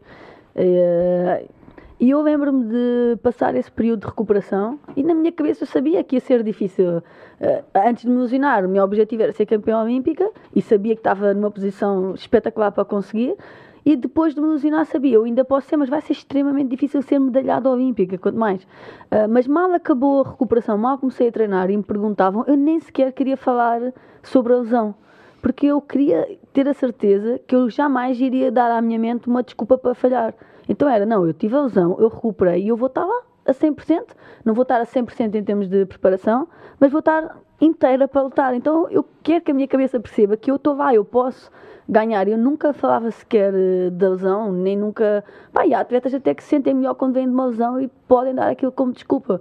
Como esta situação do ombro. O europeu é daqui a quatro semanas, só comecei agora a lutar. Isso para mim não é impeditivo de ser uh, campeã da Europa. Podia ser uma ótima desculpa, porque é mais tempo quase que eu vou estar uh, uh, sem fazer rendário do que fazer. Mas eu sei que na verdade vai ser mais difícil, mas eu posso. E eu não vou deixar que isso seja uma, uma desculpa. Não vai ser um obstáculo na tua cabeça, porque tu tá, tens confiança em ti própria e tu Exato. sabes que és capaz. Eu acho que é a partir do momento em que tu previamente já começas a pensar no que é que te pode estar a impedir, já tu já estás a, a, já estás a impedir. Tu já estás a dizer assim, olha, pronto, vais lá, se conseguires boa. Se não, mas olha, tu até, tu estás a dizer isto a ti próprio, que tu tens uma, razão para, para não, não, ser bem sucedido. É. Há uma tu já estás a meter uma porcentagem a ti de, de, acreditar que tu não vais ser bem sucedido. Estás a ver? Eu acho que isso não é um mindset fácil de ter, mas a partir do momento que tu começas a fazer isso de arranjar desculpa, tu estás-te a convencer, tu estás a dizer à tua cabeça que tu podes perder porque tu tens uma razão para o fazer. E eu prefiro encontrar razões para, pensar que posso ganhar. Claro. É diferente. Estavas a falar de uma coisa que eu acho que é importante a gente falar aqui, que é as derrotas, tudo isso, são coisas que muitas vezes nos levam abaixo e teres que vir cá para cima outra vez e ter a motivação para não, para a próxima vai correr melhor e teres aquele mindset, tu não, perdi agora, mas que se lixe, no próximo vou ganhar, é, é super importante.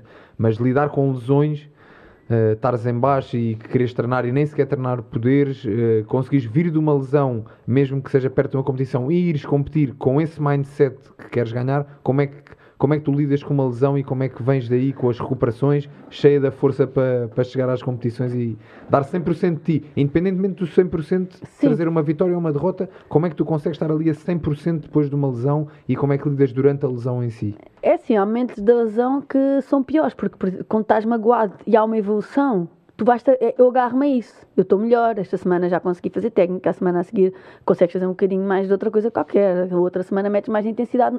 E eu, é, é, tudo o que eu faço é isso, eu vou-me sempre agarrando às coisas boas. Eu não me agarro que eu estou lesionada. Enquanto há evolução, eu acho que o mais chato de uma lesão é quando há uma estagnação. Tu tens dor, a dor não passa, tu idas todos os dias com aquilo, começa-te a impedir de treinar, tu sabes que tens que treinar para chegar a um determinado nível. Eu acho que esse é o verdadeiro obstáculo uh, do atleta da alta competição, é quando a lesão te impede de fazeres mais. Quando a lesão, quando tu tens a lesão, mas já vai melhorando, acho que as pessoas têm, temos que nos agarrar a isso, àquela melhoria, e é isso que eu faço. Para mim, o pior é quando tens alguma lesão que estagnou e tu estás realmente limitado, porque há, é assim, com dor até, até há um ponto uh, que podemos suportar a uh, dor. Depois, no momento em que eu volto à competição, eu penso sempre na minha parte psicológica. Eu já, já tenho muitas experiências que sofri muito fisicamente no combate por não estar bem preparada e ganhei. E então é, é sempre isso, eu estou sempre à procura de coisas positivas para conseguir. Então eu penso nisso. Ok, vou sofrer, vai ser um combate uh, duro, mas eu sem sofrer Eu estou sempre a pensar em coisas que eu posso dizer, uh, é quase inconsciente, mas que acontece para eu conseguir. Lá está, a minha mente está muito direcionada o que é que eu posso fazer para conseguir. Então eu vou competir vindo de uma lesão, mas eu sei que eu já consegui ser bem sucedida vindo de uma lesão, então eu consigo outra vez. É esse, é esse o meu mindset, não é? Eu vindo de uma lesão, é não, já me aconteceu e eu já consegui. Por isso, para mim, realmente o maior desafio, lidar com a dor é horrível, é, é, é estressante psicologicamente. Tu acordas, tens dor, vais treinar, no dia a seguir tens dor. É, é acho que isso é a maior eh, barreira psicológica, mas principalmente quando a lesão te realmente impede de fazeres melhor. E quando há uma estagnação e que a dor realmente te impede e tu não estás a conseguir sair uh, dessa situação. Quando eu chego à competição, é como agora o europeu. Eu, eu vou lutar um mês depois de ter estado um mês sem um mês e meio sem lutar, não me interessa, eu sei que quando entrar ali eu posso ganhar, sim. Vai ser para cima deles. e fora do judo, Telma, o que é que costumas fazer? Fora do judo, gosto muito de gosto muito de karaoke karaoke não gosto muito de, de jantaradas de almoçar fora estar com os meus amigos passear uh, na praia uh, estar com a minha família, tenho um sobrinho pequenino também. Acho que eu gosto assim de coisas simples, ou ir andar de, ir andar de bicicleta, passear na baixa. Eu gosto de coisas assim muito simples, ir ao cinema, é cinema, comer, passear na baixa, ir assim a algum rooftop. Uh, ir à praia, passear junto à praia são assim as coisas que eu mais faço e ver séries, coisas assim. Agora estavas a falar do, do comer, vocês no Júlio também têm, porque eu, eu, eu, sofro muito na pele com a parte de, das dietas, porque no, nos desportos assim de, de, luta em pé, a dieta é um, uma coisa muito, muito importante e, e é tramado dar, estar na categoria certa para ter os resultados Mas certos. Eu acho que a Telma também já Exato, exato. Vocês no Júlio também têm categorias e tens de cumprir uma categoria. Como é que funciona a vossa dieta? Sofres muito com isso? É uma coisa mais Não, simples? agora já não sofro tanto, porque tenho, normalmente só tenho 3 kg a mais, eu faço categoria de menos 57 e normalmente tem 60, 60 e meio, já é uma coisa simples. Para quem é da área do, de, dos desportos de combate sabe que não é assim tanto, mas quando fazia menos de 52 quilos cheguei a perder 10 quilos. E lá está, esse era um desafio, porque psicologicamente perder peso é arrasador, porque tu ficas privado de comer.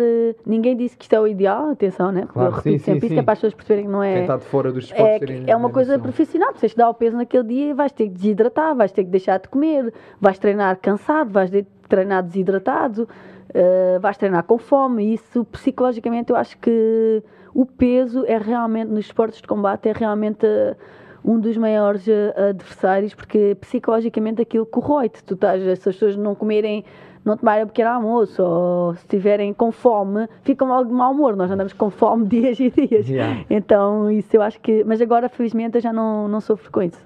E, e é engraçado, porque foste aumentando de categoria ao longo da tua carreira porque o teu peso natural foi, foi subindo Sim. ou foi uma escolha porque vocês disseram, ok, não, a gente fazia 52 quilos e eu tinha X resultados competitivos, eu acho que em 57 vou ter melhor Não, não, eu, eu fazia menos de 52 quilos, eu comecei a perder muito peso e eu percebi que se eu continuasse a fazer aquilo ao meu corpo, a minha carreira ia ser muito mais curta. Uh, que eu ia ter um desgaste muito grande e que, que, eu, que eu ia deixar de competir muito mais cedo. Então eu preferi, antes que isso acontecesse, subir de, de categoria e lá está. Eu pensei, não, eu vou ser das melhores quando eu subia de categoria, porque eu, eu pensava sempre, eu vou comer, eu vou comer e vou beber. Portanto, aos 60 vamos ter até uma a lutar nos eh, menos, menos 85. Nos menos 85. Não, mas é uma barriga. Isso que tu estás a dizer da, da, gestão de carreira, até tu percebes que se queres ter uma carreira um bocado mais longa, há Sim. certas coisas que não podes submeter o teu corpo a fazer. Aconteceu exatamente o mesmo, o mesmo comigo. Até 2018 foi o último ano que eu decidi fazer a categoria de 72 quilos porque não, nem fui tanto eu que decidi, foi mesmo a Dina Pedro, a minha treinadora, que disse: pá, acabou este ano. Eu fui a um torneio super importante em Abu Dhabi. Uh, até podes ganhar o torneio, isto não é a tua categoria, nunca mais vais fazer este, esta Sim, categoria. Não, eu não também, dá. quando fui aos Jogos Olímpicos de uh, 2008, não é? Que eu fui para ser campeão olímpico, achava que sim, conseguia, e eu já tinha decidido. Não, não tinha nada a ver com o meu resultado, independentemente do que acontecesse nos Jogos Olímpicos. Eu lembro no dia de, da pesagem de me pesar, tinha 51 kg, nunca mais me esqueci, e olhar e pensar assim: eu nunca mais vou ver este peso na minha vida.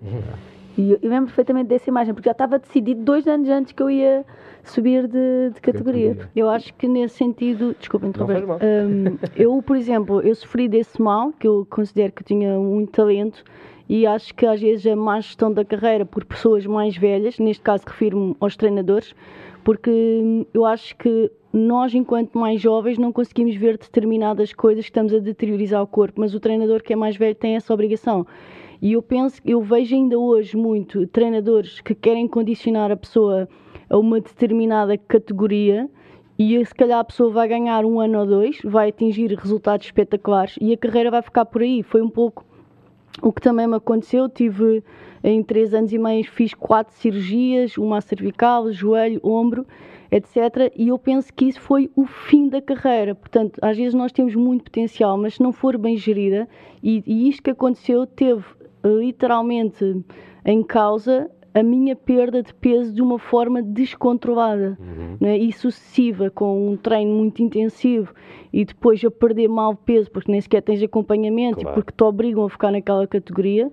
Enquanto que se calhar nós devemos dar ao atleta as ferramentas, não só para ele saber fazer uma dieta, mas também para não o sacrificar, se calhar para ele ter um, uh, o direito de ter uma carreira mais longa. Acho que os professores têm um trabalho que têm que aprender ainda, porque eu, eu ainda vejo muito isso, pessoas muito jovens, atletas, medicina 15, 16 anos e que já estão a ser operados aos ombros, operados aos joelhos e acho que muito da consequência disso é de uma dieta descontrolada e mal feita e sem apoio. Acho que nós ah. temos que ser muito conscientes disso.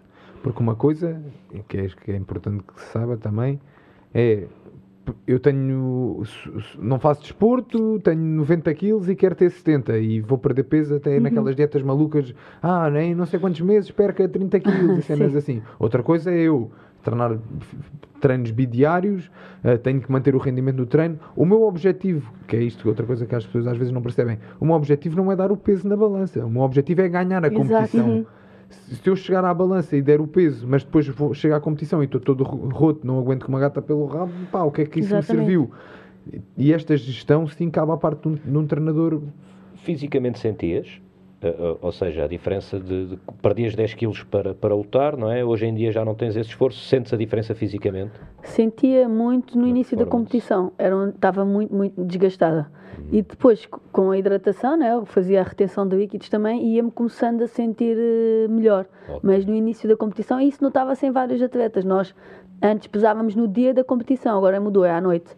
E então as pessoas perderam muito tempo. Tu vias que aquela pessoa, no início da competição, nos primeiros combates, estava de rastro. Estava apática. E isso era uma tática até, de aumentar a intensidade ali no combate com essas pessoas, que era para tentar eh, ganhar. Mas depois, quando elas chegavam à frente, no caso dos homens, então tinham 7 ou 8 quilos a mais, tinham, tinham vantagem também. Mas notava-se. Mas eu acho que é isso também uh, a, a principal consequência, para além da competição, no dia da competição, é a longevidade da tua carreira. Tu estás a hipotecar a tua carreira literalmente quando fazes este tipo de, de gestão, de perder muito peso, sacrificares o teu corpo e depois quando és jovem tu recuperas. Então aquilo tu não tens noção do impacto e passado do nada começas a ter uma lesão, duas lesões, a recuperar mal, a sentir-te mais cansado e não percebes porquê, porque o corpo começa a pagar o preço daquilo que fizeste quando eras mais novo. Isso é como tudo, como tudo na vida. Se passarmos não sei quantos anos da vida a beber, estamos super saudáveis, mas um dia o fígado vai se queixar, né? Claro. Ou seja, perder anos de carreira e anos de vida também uhum. acabas por Não, perder, exatamente, não é? exatamente. Até porque é outra coisa que eu costumo dizer também é que nós, enquanto atletas, tu tens uma longevidade, mas depois, se vamos dizer que, que essa atleta até aos 40, se tu vives até aos 80, ainda tens mais 40 anos não, de vida pela frente, eu digo sempre isso, é assim, há uma vida depois de, do judo, que é conseguir, eu quero conseguir andar, quero claro. conseguir fazer o desporto. Os teus objetivos depois do judo? É assim, Ao menos depois de seres atleta, vá. Sim, hum, eu gostava de, profissionalmente, gostava de ficar uh, ligada ao desporto, já me, eu não. Eu digo sempre que eu preparei-me, como eu fiz na, no desporto, eu fiz na vida também. Eu estudei, eu fiz a, curso de Educação Física, fiz a pós-graduação em Gestão e Marketing do Desporto, uh, fiz a formação para dar palestras também. E há muitas coisas que. Para mim é confuso porque há muitas coisas que eu gosto. E lá está, eu quero coisas em que eu saiba que eu posso contribuir.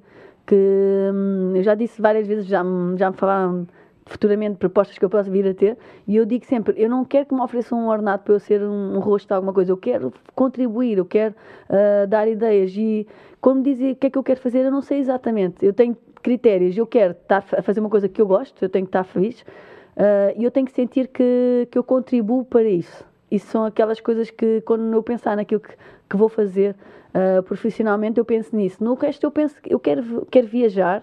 Uh, eu viajei muito sempre com, a, com regras, né? dentro do, do desporto. Eu gostava de viajar, gostava de fazer voluntariado em algum lado. Há muitas coisas, muitos projetos que ficaram uh, adiados que eu gostava de fazer quando, quando saísse do judo. Eventualmente ter uma escola de judo. Há muitas coisas que eu gosto. É, lá está, eu gosto de fazer muitas coisas que o judo não me permitiu porque eu tinha que estar sempre uh, dedicada à carreira alta competição.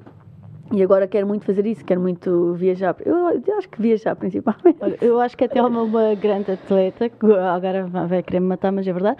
Eu acho que ela é uma grande atleta, como ela é uma boa comunicadora. Eu digo sempre à minha irmã: pá, quando saíres do judo, vou dizer uma coisa. Minha, minha gente. Isto é verdade. Até ela dava uma excelente apresentadora de televisão, eu acho. Ou, eu, então, queria que a minha irmã estivesse na política, porque acho que é uma pessoa eh, que tem cultura, que tem estudos, que tem experiência e que acho, acho que é preciso pessoas assim também na nossa vertente política, porque no fundo a política é que pode mudar o mundo, não é? Que muda o nosso mundo. Uhum. E portanto, eu acho que ela é uma grande comunicadora, gostava de a ver na televisão a apresentar uma coisa, mas mais do que isso, gostava que ela teve um papel político. Mas pronto, isto é uma opinião pessoal, claro que ela se calhar nem concorda com nada disto, mas eu gostava aqui muito. o meu, o meu currículo, é verdade. E tu, Ana, além... O teu manager está atrás do teu futuro já. Além, além do judo e além de, de, manager da Telma. Não sou, não que sou. É que, o que, não, não é? eu sou uma observadora que, que, já acompanha há muito tempo e acho que ela tem mesmo muita. teria mesmo muito Sim, potencial e que faria as coisas bem. E quem sabe um dia não veremos eu gostava. até. Olha, quem sou eu para dizer um podcast. que não, né? Quem sou eu para dizer que não? Um podcast de judo, se calhar ainda não Quem sabe. Hã? Canal de YouTube. e além do judo, uh, uh, o, que é que, o que é que tu fazes, Ana? Olha, eu estava agora a trabalhar como agente imobiliária, na verdade agora estou a preparar a minha saída porque quero seguir, ainda estou a encontrar o meu caminho a nível profissional, estou, hum, estou nessa vertente, mas pá, gosto de dar aulas e quero continuar a dar aulas, se calhar não todos os dias porque preciso de uma coisa mais estável e ajudo.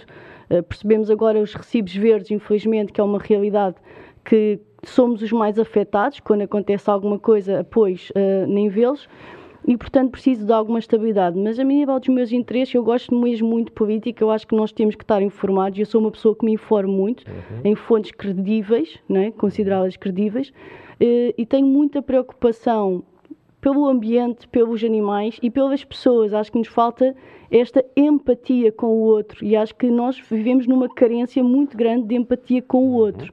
E, portanto, estes são mesmo os meus ideais. Eu, é a natureza, os animais e tratar bem os outros. Então vais envolver-te na política? Não, não me querem a mim, pá, mas eu quero lá pôr a minha irmã. eu quero lá pôr a minha irmã. Mas não te querem a ti, não. Faz, faz por Podiam querer, querer, eu, então. eu gostaria muito. Mas olha que neste, neste, pouco, neste, neste pouco tempo que estamos aqui juntos, têm as duas uma coisa boa para a política. São as duas carismáticas Exatamente. e falam as duas bem. E comunicadoras. É. é. Uma pergunta que nós temos eh, feito aqui a toda a gente, uh, vamos fazer uma a uma, um, ehm, que eu quero muito saber. Começo por ti, Telma. Qual é o teu maior medo? O meu maior. Ah, eu tenho o maior medo. Para de ser claustrofóbica, mas uma coisa mesmo uh, objetiva e que guia a forma como eu vivo. Que eu tenho medo uh, de chegar sabes, a, velhinha mesmo, tá, e nos meus últimos dias de vida, de olhar para trás e sentir que eu não fui tudo uh, o que eu podia ser. E que tanto, não é, não digo profissionalmente, como pessoa, eu quero sentir que vou chegar ao fim e vou olhar para trás e eu fui tudo, fui o máximo que eu podia ser. Eu quero explorar o máximo da, da minha pessoa. E isso depois já para várias vertentes. Mas é isso, eu tenho pânico de chegar a, a velha e olhar, velha, idosa, com todo respeito, que eu quero chegar lá, e olhar para trás e dizer assim: eu fui uma fraude, eu não quero, eu quero ser exatamente, e acho que é por isso que. Hum, também me preocupo tanto em ser direta, em ser verdadeira, em dizer aquilo que penso. Uh, eu tenho necessidade de dizer aquilo que penso. Eu não, se eu acho alguma coisa que não é justa, eu não consigo não dizer. Mesmo que não seja uma coisa. Eu tenho esse problema, mesmo que não seja uma coisa comigo, que seja alguma injustiça que eu, tenho, que eu esteja a ver, eu tenho necessidade de intervir. É mesmo uma necessidade uh, que eu tenho. Uh, porque eu, eu, eu, sinto que hum, eu tenho que expressar, eu tenho que me expressar, eu tenho que expressar aquilo que eu penso. Uhum. Eu tenho que fazer a diferença em alguma coisa. E quando o meu medo é esse, é chegar a, a mais velha, meus últimos dias de vida e olhar para trás e fogo. Eu não fui aquilo que eu queria ser como pessoa, não fui aquilo que eu queria ser, eu não me explorei ao máximo. eu quero, eu quero viver sem frustração, quero viver sem arrependimentos, sem nada eu nunca me arrependo de nada e já errei, mas nunca me arrependo de nada porque eu não consigo viver, viver com ses. Uhum. Uh, eu tenho que saber uh, o que é que aconteceria e pago para ver. E às vezes corre mal, mas eu pago para ver por causa Ou disso. Ou seja, até agora tens conseguido viver dessa maneira? Tenho, tenho conseguido e é isso que, hum, é isso que me guia. Portanto, para além do medo de ficar preso em elevadores, é isso. e tu, Ana, qual é o teu normal? Olha, eu acho que a nível de futuro, né, acho que eu teria medo, eu acho que a, mente é, é uma coisa muito importante. Eu acho que o medo que eu teria era no futuro, né, quando for mais velho ou assim, perder a lucidez não é? Uhum. Eu teria muito medo disso. E, e também uh, concordo com, com a Thelma, porque sinto no meu próprio. Uh, acho que todos nós somos um diamante em bruto como nascemos, quando nascemos, mas depois ele vai precisar de ser lapidado né? Na, nas conquistas e na dor. E eu quero que as coisas menos boas e aquelas boas que também vão acontecer e que já aconteceram, que, que consiga eu um dia chegar ao meu potencial máximo. Uhum. Eu acho que, que é isso. Eu quero conseguir potenciar muito na minha vida toda e olhar para trás. E que, por exemplo, os meus alunos, eu, eu sinto isso hoje, sabes? Tipo, que apesar de, de eu dar aulas, que eu toco de certa forma a vida daquelas pessoas em coisas muito simples e isso dá muito orgulho. Eu espero que quando tiver já para ir daqui quero mesmo que essas pessoas se lembrem de mim. E a nível de medos, é a parte da mente de não, não de funcionar perder. bem. Sim. Ok, ok. Mas é giro, porque ambas têm. Uh, um a vontade, digamos, de dar aos outros, não é? tu recebes forma. muito quando tu dás. Tu claro, recebes muito, claro muito, muito. Sim. E de formas inesperadas, não é? Uhum, de coisas, uhum. quando tu dás muito amor, por exemplo, uma criança, né? Faz uhum. aquelas palhaçadas para ela se rir e desces ao nível delas para que elas se sintam felizes. Desces ou sobes? E, e, não, quando nós descemos é sim, sim, naquele grau de maturidade, sim, né? da, da palhaçada, claro. que faz a, a, pessoa ser mais do que uma ala de aprender Uh, depois o que elas dão e o que elas dizem é uma coisa que, que é muito enriquecedora, que é uma felicidade naquele momento e aquelas coisas que às vezes estás em casa e lembras daquele sorriso daquela pessoa por uma palhaçada que tu disseste ou, ou uma coisa que a pessoa te disse bonita, eu acho que isso é mesmo espetacular. É super giro, porque as crianças eu vejo muito isso nelas, que é aquilo que nós, enquanto adultos, perseguimos em determinados momentos da vida, por exemplo, lá está, vocês têm, quando estão no tapete a lutar, aquele momento de estar no presente que nós falávamos lá em baixo, as crianças têm essa capacidade é, é sempre, verdade, elas sempre. estão sempre nesse é momento e é muito agir e não precisam estar a fazer nada de especial. Sim. Podem só estar a olhar para uma parede uhum. e conseguem fazer isso. E isso é fantástico. E, e é muito giro, porque de facto, ao tocá-las uh, de determinada forma quando elas são tão novas, uh, eu acho que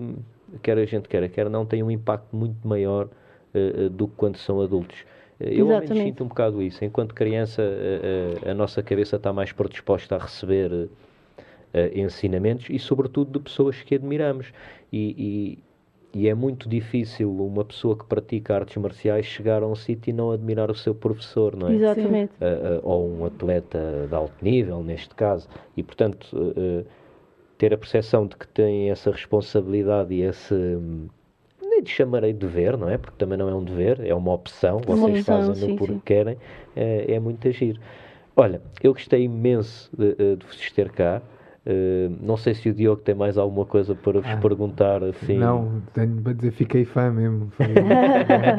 Obrigada pela minha contratação do Timor. Eu gostei não, muito de participar. Foi, lindo, foi, nós, foi nós... muito bom assim. Não, e é, é, lá está, isto também funciona um bocado desta forma assim meio aleatória. Bora, bora, é fazer e criar e divertir-nos e, e obrigado por terem partilhado um bocadinho daquilo que são connosco. Uh, o décimo episódio do Fighter e o Careca fica por aqui. Uh, muito obrigado a todos e espero que tenham gostado. Muito obrigado. Obrigada, obrigada. Um beijinho, obrigado por terem vindo.